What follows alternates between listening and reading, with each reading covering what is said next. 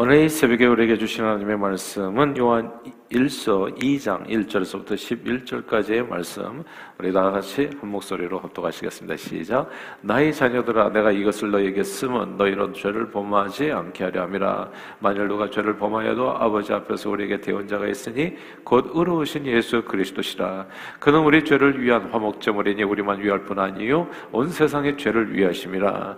우리가 그의 계명을 지키면 이로써 우리가 그를 아는 줄로 알 것이요 그를 아노라 하고 그 그의 계명을 지키지 아니하는 자는 거짓말하는 자요 진리가 그 속에 있지 아니하되 누구든지 그의 말씀을 지키는 자는 하나님의 사랑이 참으로 그 속에서 온전하게 되었나니 이로써 우리가 그의 안에 있는 줄을 아노라. 그의 안에 산다고 하는 자는 그가 행하시는 대로 자기도 행할지니라. 사랑하는 자들아 내가 새 계명을 너희에게 쓰는 것이 아니라 너희가 처음부터 가진 옛 계명이니 이 옛 계명은 너희가 들은 바 말씀이거니와 다시 내가 너희에게 새 계명을 쓰노니 너희에게는 참된 것이다. 이는 어둠이 지나가고 참 빛이 벌써 비침이니라. 빛 가운데 있다 하면서 그 형제를 미워하는 자는 지금까지 어둠에 있는 자요. 그의 형제를 사랑하는 자는 빛 가운데 가하여 자기 속에 거리낌이 없으나 그의 형제를 미워하는 자는 또 어둠에 행하며 갈 곳을 알지 못하나니 이는 그 어둠이 그의 눈을 멀게 하였습니다. 아멘.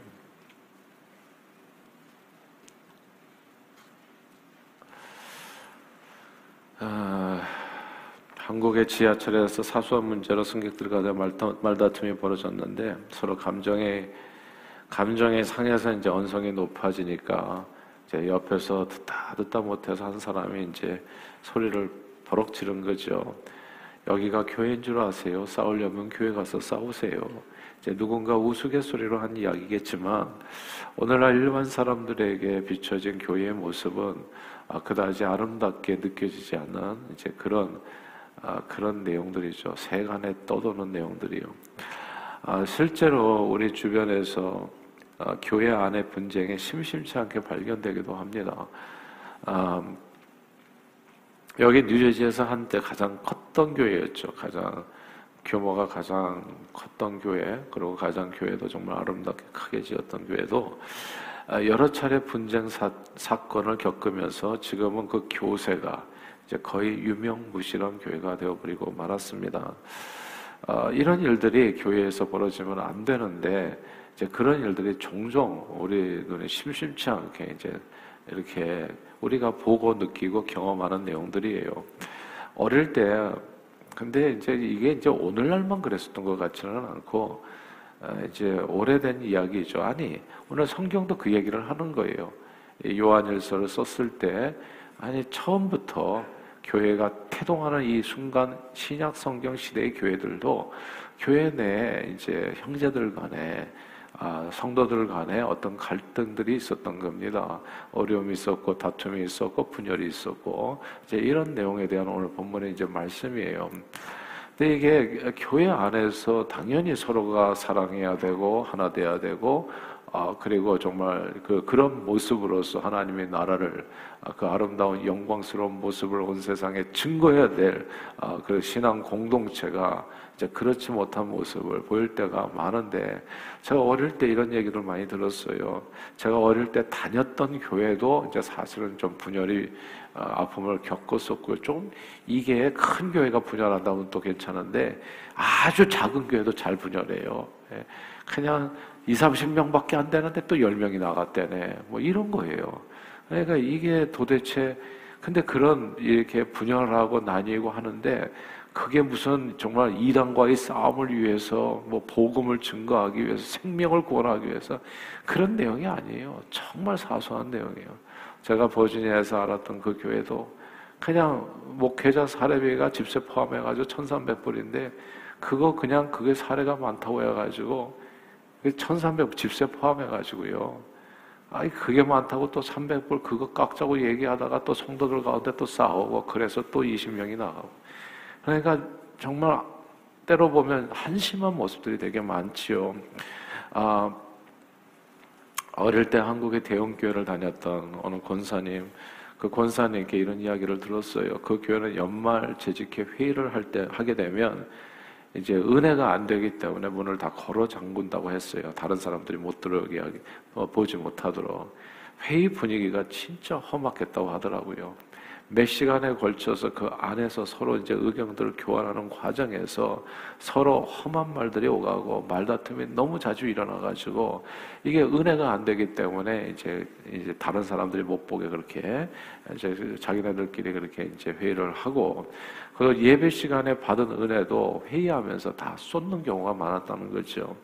사실 신앙인들의 회, 의라고 하는 것은 모임은 뭐 재직회도 그렇고 아, 교인청회도 그렇고 이게 예배의 연장이에요 사실 크리스천의 모임은 다 예배의 연장에 그 안에 주인은 뭐 그 성과 속이 나뉘는 게 아니거든요. 우리의 일상은 교회 밖을 나가서는 뭐 세상으로 살고 교회 안에만 들어와서 하나님이 계신 게 아니거든요. 교회 밖의 삶은 예배의 연장이거든요. 예배자의 마음으로 살아가는 게 세상 우리 그리스도인들의 세상 속에서의 삶의 모습이거든요. 그래서 너희는 세상의 빛이라 얘기하잖아요. 너희는 세상 속에서의 소금이라고 얘기하잖아요.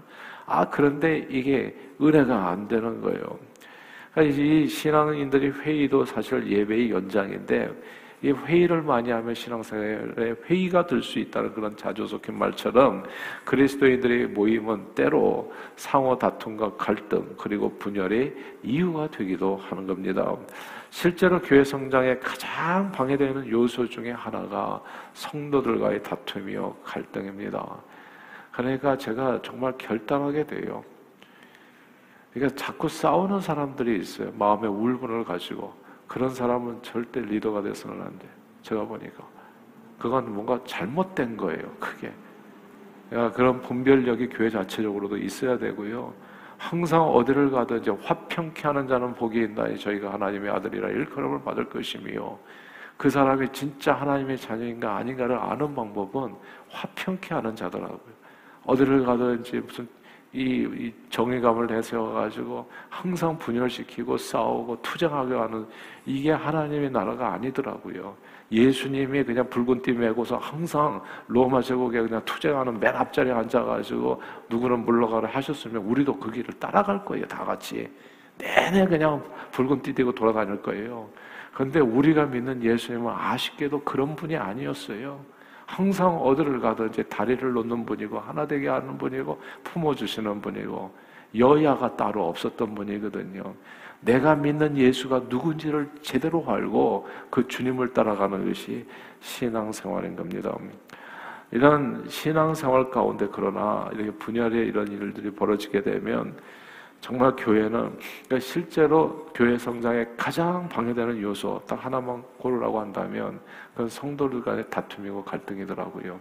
아무도 그런 교회를 다니고 싶은 사람은 없고 맨날 교회 와가지고 불안하게 그냥 서로 갈등하고 그냥 이, 이 말로 또 서로 험담하고 또 당을 지어서 또 뒤에서 또 그냥 이야기하고 누가 그런 데 가고 싶겠어요. 또 말로 이렇게 상처받고 하면은 그러니까 그냥 어떻게 해서든지 교회는 서로 간에 은혜를 끼치는 데가 되고 하나 되기 위해서 내가 양보해야 되는 것이고 내 자신을 내려놓고 모든 사람의 종이 되어야 되는 것이고 이게 예수께서 가셨던 그 길이기 때문에 그 길을 따라가게 될 때 주 안에서 하나 되는 그게 어느 세상에서도 하나 되기 어려운데 너와 내 마음이 다르기 때문에 그 어떤 경우에서도 우리는 하나 되는 아름다운 공동체를 부부간에도 이뤄가기 힘든데 제가 보니까 예수 십자가에서 그 기적이 일어나더라고요.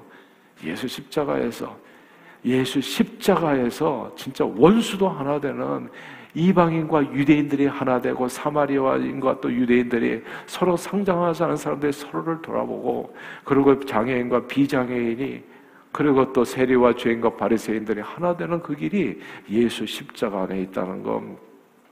예수님께서는 그래서 공생의 기간에 제자들에게 이렇게 말씀하셨지요. 너희가 나를 사랑하면 내 계명을 지키는데 자, 세 계명을 주겠노라. 세 계명은 서로 사랑하라. 근데 이게 세 계명은 오늘 본문도 얘기하지만 이게 옛 계명이에요, 사실은. 이웃을 내 몸과 같이 사랑하라. 이게 무슨 뜻이냐면 역지사지의 말씀이에요. 너가 상대방의 입장이라면 너는 어떻게 살겠는가? 이런 내용이에요. 네 몸처럼 한번 생각하고서 상대를 대해봐라. 예. 우리는 상대가 잘못한 것은 그냥 멱살 잡고 내가 잘못한 것은 가볍게 여기고 살아가잖아요. 근데 그 내가 헤아리는 헤아림으로 헤아림을 받는다고 사실은 내가 그렇게 다른 사람에게 한 모든 일들이 내게 한 행동이 되어져요.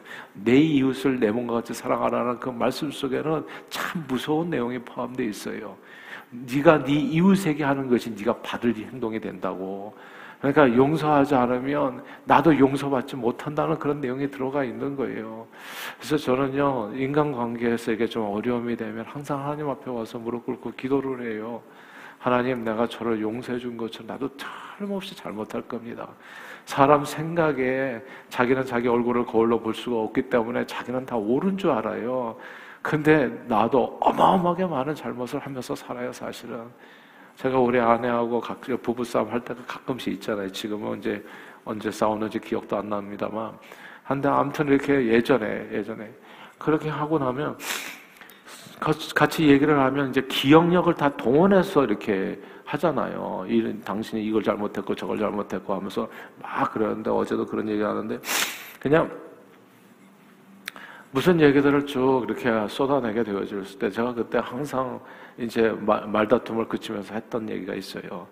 저도 엄청 할 말은 많지만 사실 말하지 않겠습니다. 솔직히 상대는 그러면 이제 그렇게 얘기하죠. 할 말 해보라고 다 해보라고. 그러니까 나는 자기는 기억을 못 하는 거예요. 못 하시는 거예요. 그렇죠? 근데 저는 진짜 그러니까 남의 잘못을 엄청 기억 잘하거든요. 근데 자기 잘못은 기억이 잘 안 나거든요. 예. 그래가지고 사람은 다른 사람에 대해서 좀 이렇게 험악하게 하고 인색하게 할 때가 되게 많아요.